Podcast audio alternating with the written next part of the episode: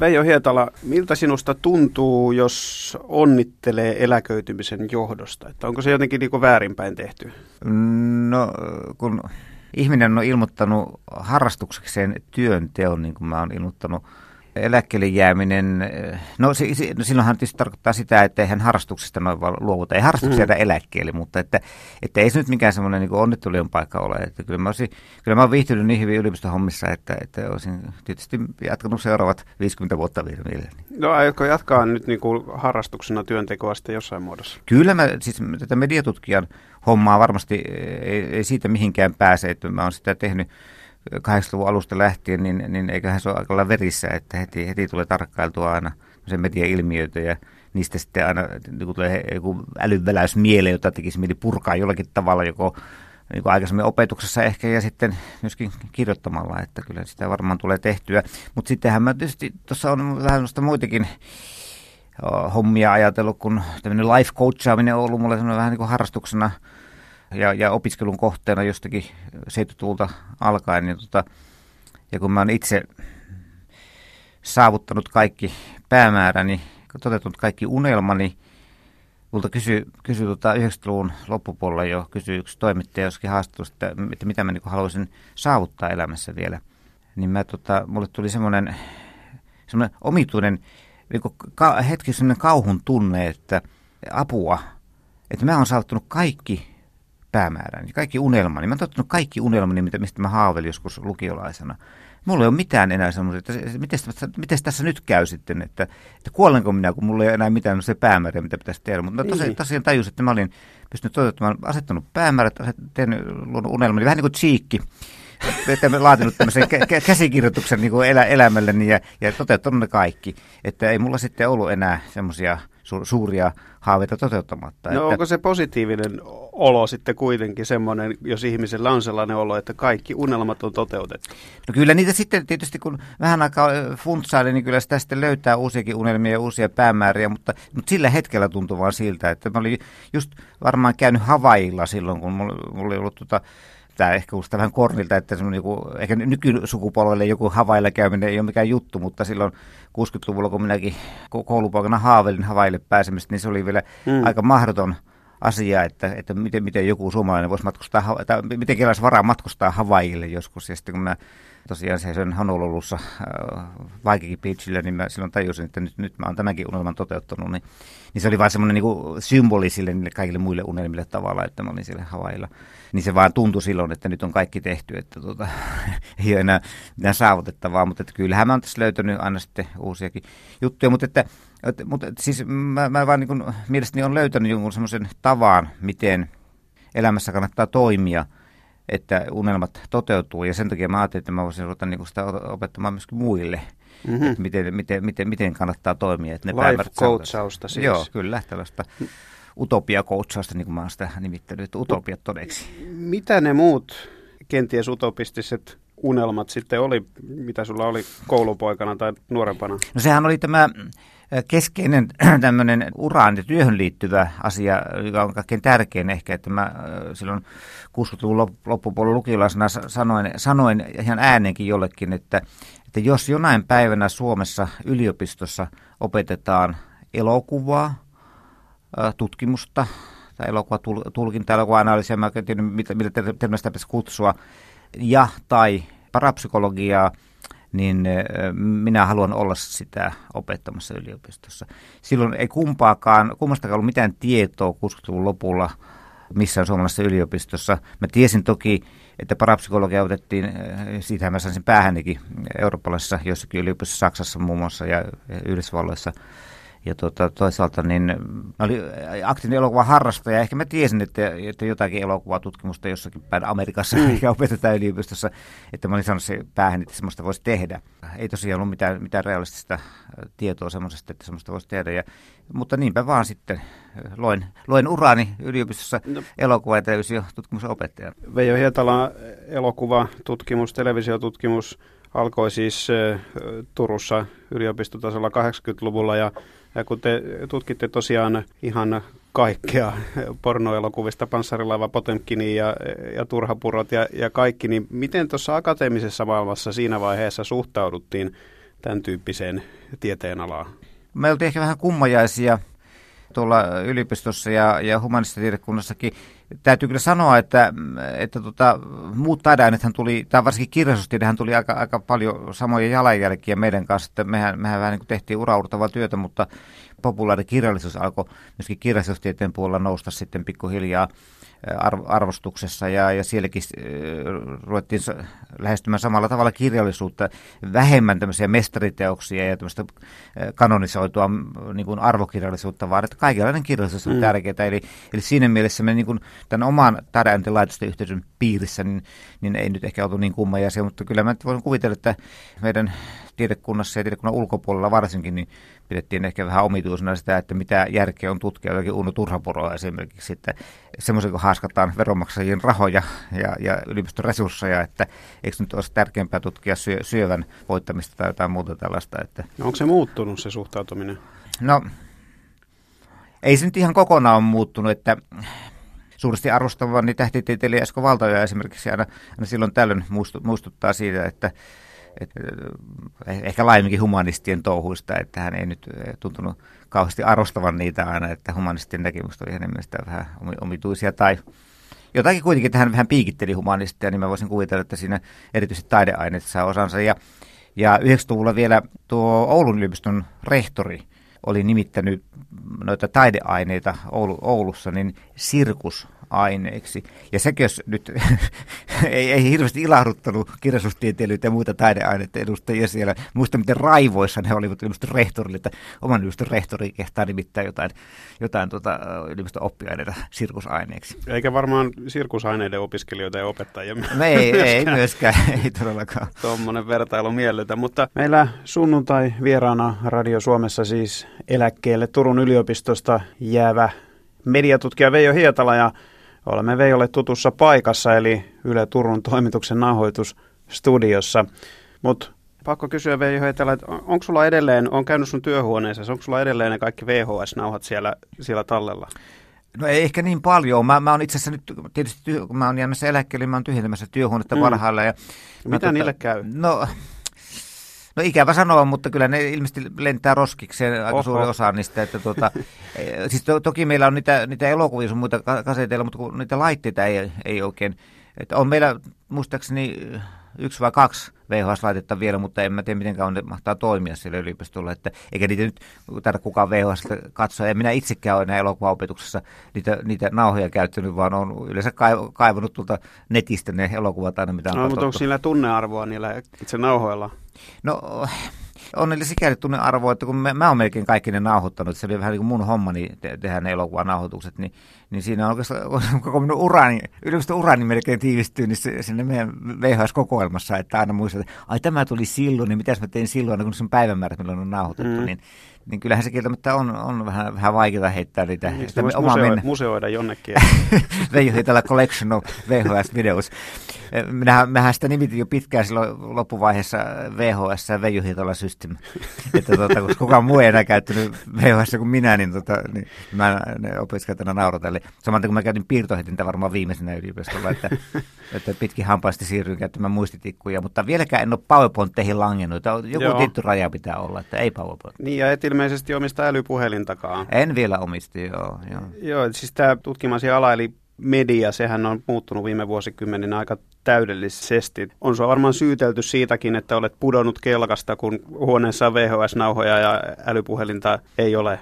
No mä oon sen kääntynyt niin päin, että tota, että mä oon niin elämän, filosofi, elämän filosofiakseni ilmoittanut sen, että, että ihminen ja kone ovat toisilleen vastakkaisia – tätä ei muuten kaikki kollegat, sitä että koneella ja ihmisillä on hyvinkin paljon yhtäläisyyksiä, varsinkin nyt kun tämä tekoäly on tulossa, niin tota, varmaan vähän enemmän alkaa olla, mutta niin, tota, niin mulla on semmoinen maksiimi ollut, että tota, tosiaan kone ja ihminen ovat toisille vastakkaisia, ja mitä enemmän ymmärtää koneita, sitä vähemmän ymmärtää ihmistä. Mitä enemmän, mitä enemmän ymmärtää ihmistä, sitä vähemmän ymmärtää koneita. Eli että kun on humanisti, ymmärtää ihmistä, mutta kun on humanisti, inhoaa teknologiaa, ja tota, koneita ja tämmöistä insinööriajattelua. Mä oon jopa joskus, no nyt en uskalla sanoa sitä ääneen ehkä, mutta sanonpa kuitenkin, että insinööri ja, ja ihminen ovat toiselle vastakkaisia. Mä oon niin savastunut insinöörit koneisiin, mikä on tietysti tämmöistä oman identiteetin, humanistin identiteetin luomista, mutta mä vähän ylpeillyt sille, että mä vastustan. Että mä, tässä on vähän tämmöistä niin kuin jopa niin kuin agendaa siinä, että mä niin kuin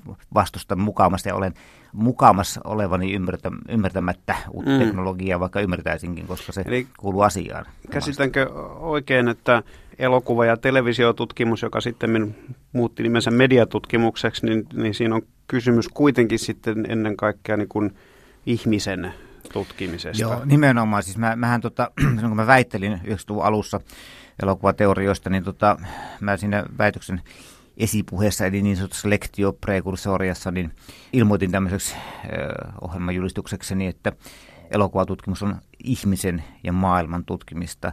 Ja muutamankin kertaan sanoin urani eri vaiheissa, että ei mua niinkään itse elokuvat kiinnosta tai TV-sarjat, vaan minua kiinnostaa se, mitä ne kertovat ihmisestä. Että mä haluan oppia ymmärtämään ihmistä.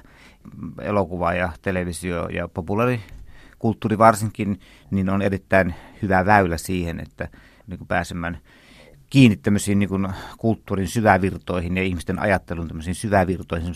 Kun mä oon psykoanalyysin fani, niin mä oon sitä mieltä, että niin kuin Freud oli, että 90 prosenttia ihmisen mielestä ja tajunnasta on, on alitajuista, vain 10 prosenttia on tietoista, eli, eli ihmiset eivät tiedä, miksi he tekevät sitä, mitä tekevät. Ja sit sen takia tarvitaan tämmöisiä, tämmöisiä nerokkaita johiataloita sitten selittämään, kertomaan ihmisille, että miksi he toimivat niin kuin toimivat. Että no, tiedätkö mikä... sitten itse itsestäsi, että miksi olet esimerkiksi tehnyt sitä, mitä olet tehnyt? Jos väitä vaikka, että tuliko Veijo Hietalasta mediatutkija sen takia, että Veijo Hietala tykkää katsoa niin paljon telkkaria ja elokuvia, niin, niin tota, mitäs alitajuntasi tai, tai sitten se 10 prosenttia sieltä, Veijo Hietalasta vastaa tähän?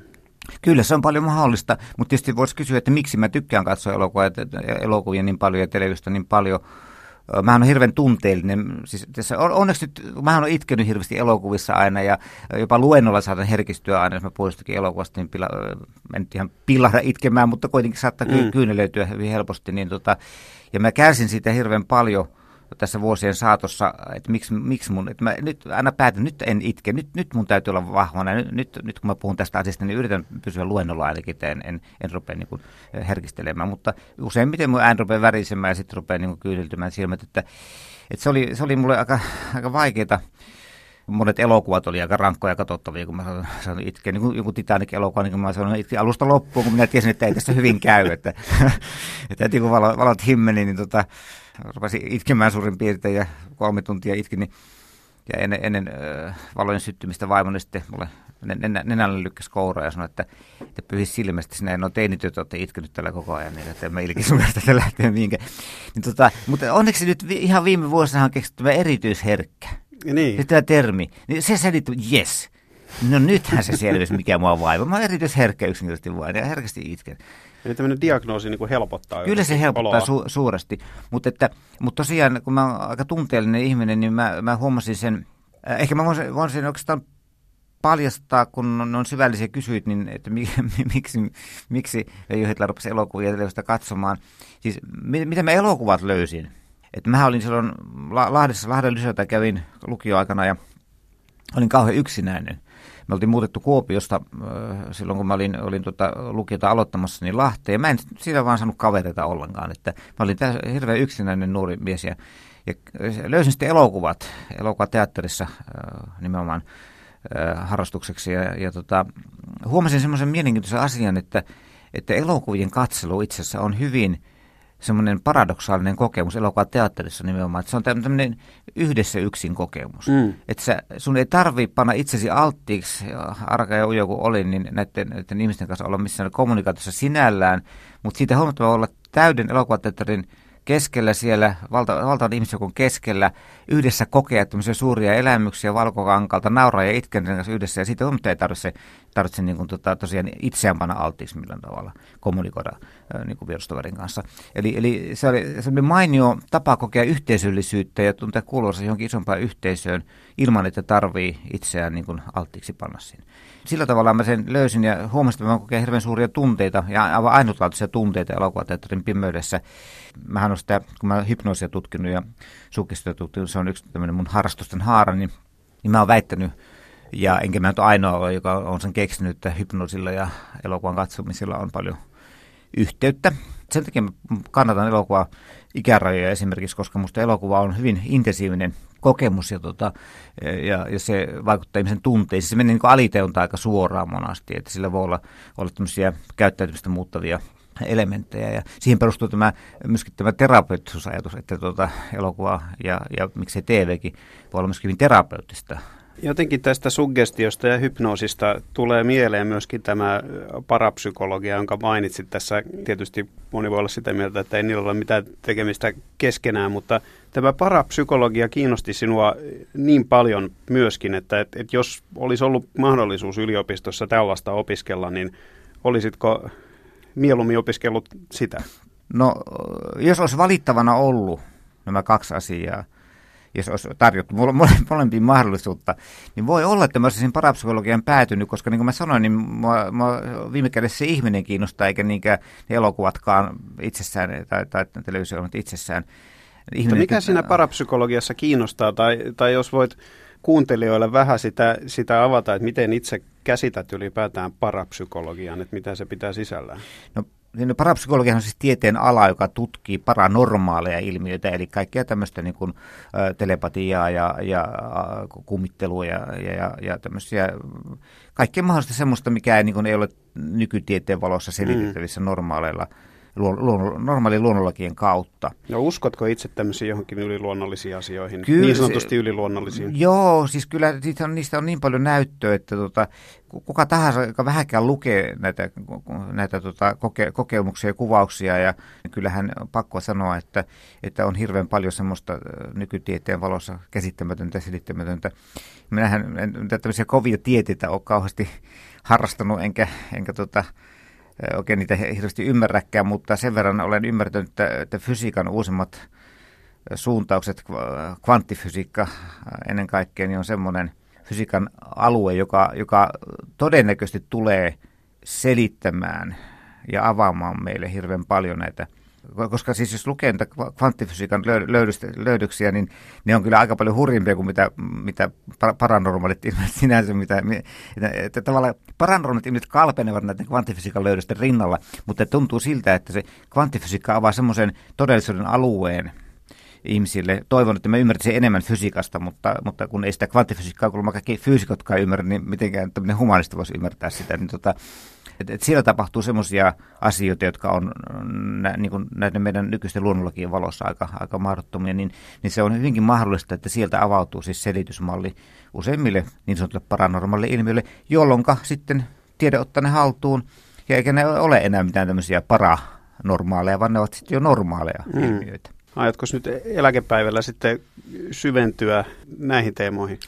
Kyllä varmasti syvenny, mutta pitäisi ymmärtää enemmän ihan tästä perinteisestä fysiikastakin ennen kuin uskaltaa sitten mennä kunnolla opiskelemaan kvanttifysiikkaa. Että voi olla, että se mun harrastus jää kuitenkin aika pinnalliseksi sillä tasolla, mutta, mutta odotan ihan kiinnostuksella, että, että mitä nämä kvanttifysiikot löytää, koska siellä, siis kvanttifysiikassahan puhutaan näistä parallellista universumeista ja, ja rinnakkaistodellisuuksista ja tämmöisistä, että hyvinkin joku tämmöinen uskonto saattaa saada, siis ihan hyvin taivas voi olla joku tämmöinen rinnakas todellisuus vai joka on tässä meidän, meidän todellisuuden keskellä. Mm-hmm. Mä en tiedä, oletko paljon tutkivana toimittajana ja tutkivana journalistina minkä verran perehtynyt tähän puoleen, mutta että siellähän tosiaan on kaikkia tällaisia teorioita siitä, että on tämmöisiä rinnakkaisuniversumia esimerkiksi, jossa me, me, meille jokaisella saattaa olla semmoinen kaksosolento siellä elämässä, niin kuin vastaava elämää kuin me täällä ja näin poispäin. Että nämähän kuulostaa ihan, ihan siis tämmöistä skifi-jutuilta ja fiktiolta tai fantasioilta, mutta ne on ihan kvanttifysiikan niin. todellisuutta. Ja, ja esimerkiksi se, että aik- aikamatkustus on, on jo teoriassa täysin mahdollista kvanttifysiikan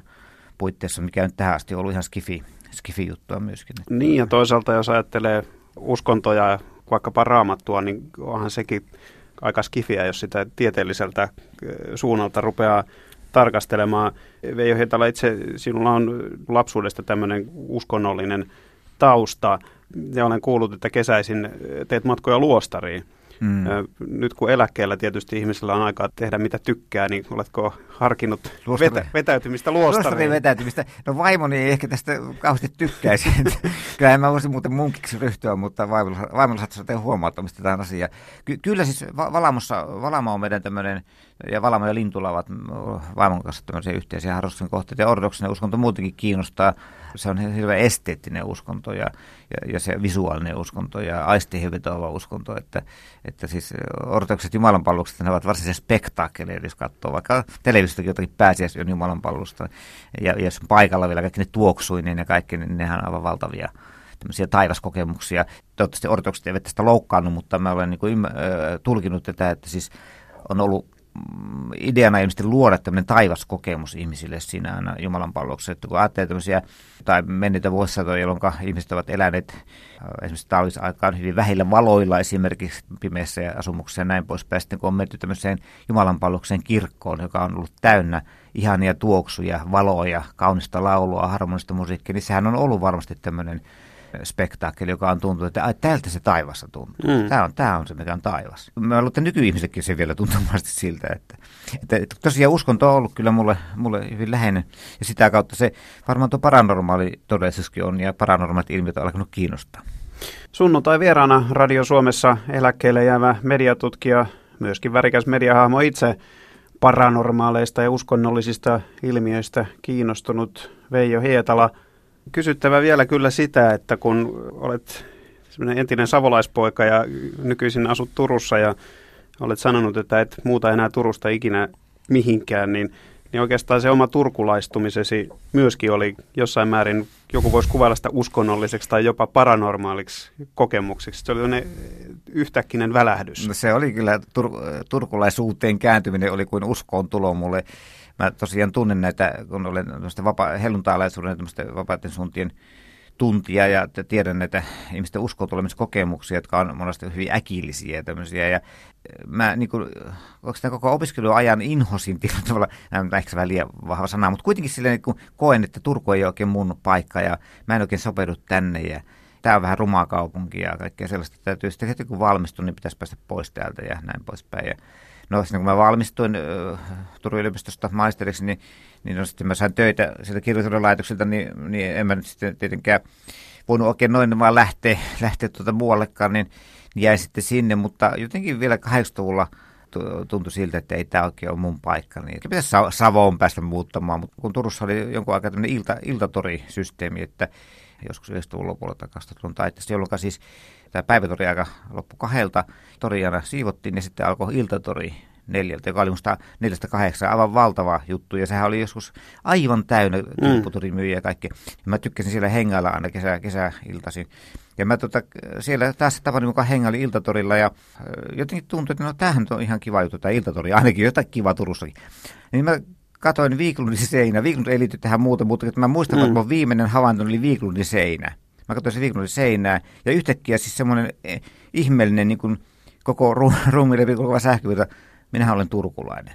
Tuo oli tavaratalon seinää. Tuliko siihen Joo. joku semmoinen niin kuin jumalallinen valonsäde siihen no, seinään? Ei, kun sitä mä yritin korostaa, että ei se Viiklund ole sy- syyllinen tähän, tähän tuota mun kääntymykseen, mutta se oli vain se viimeinen näky, mikä mulla jäi mieleen siitä, mm. että mä, mä katsoin sinne ja yhtäkkiä semmoinen – liksahdus aivoissa tapahtui, että, jonka seurauksena voisi sanoa, että suomut putosivat silmiltä ja mä yhtäkkiä niin kuitenkin näin Turun ihan eri lailla. Että, hmm. että tämähän on kaunis kaupunki.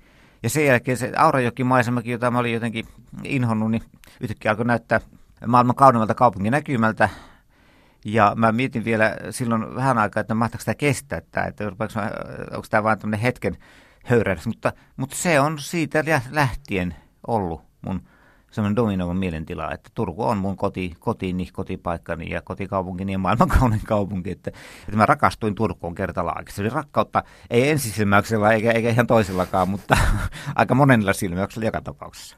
Ja hyvä, että rakastui jossakin vaiheessa kotikaupungissa. Veijo Hietala, sanoit alussa haluavasi life coachiksi nyt jäädessäsi eläkkeelle, kun olet kaikki omat unelmasi jo saavuttanut. Eli unelmasi voisi olla nyt sitten se, että pääset auttamaan muita ihmisiä toteuttamaan omia unelmiaan.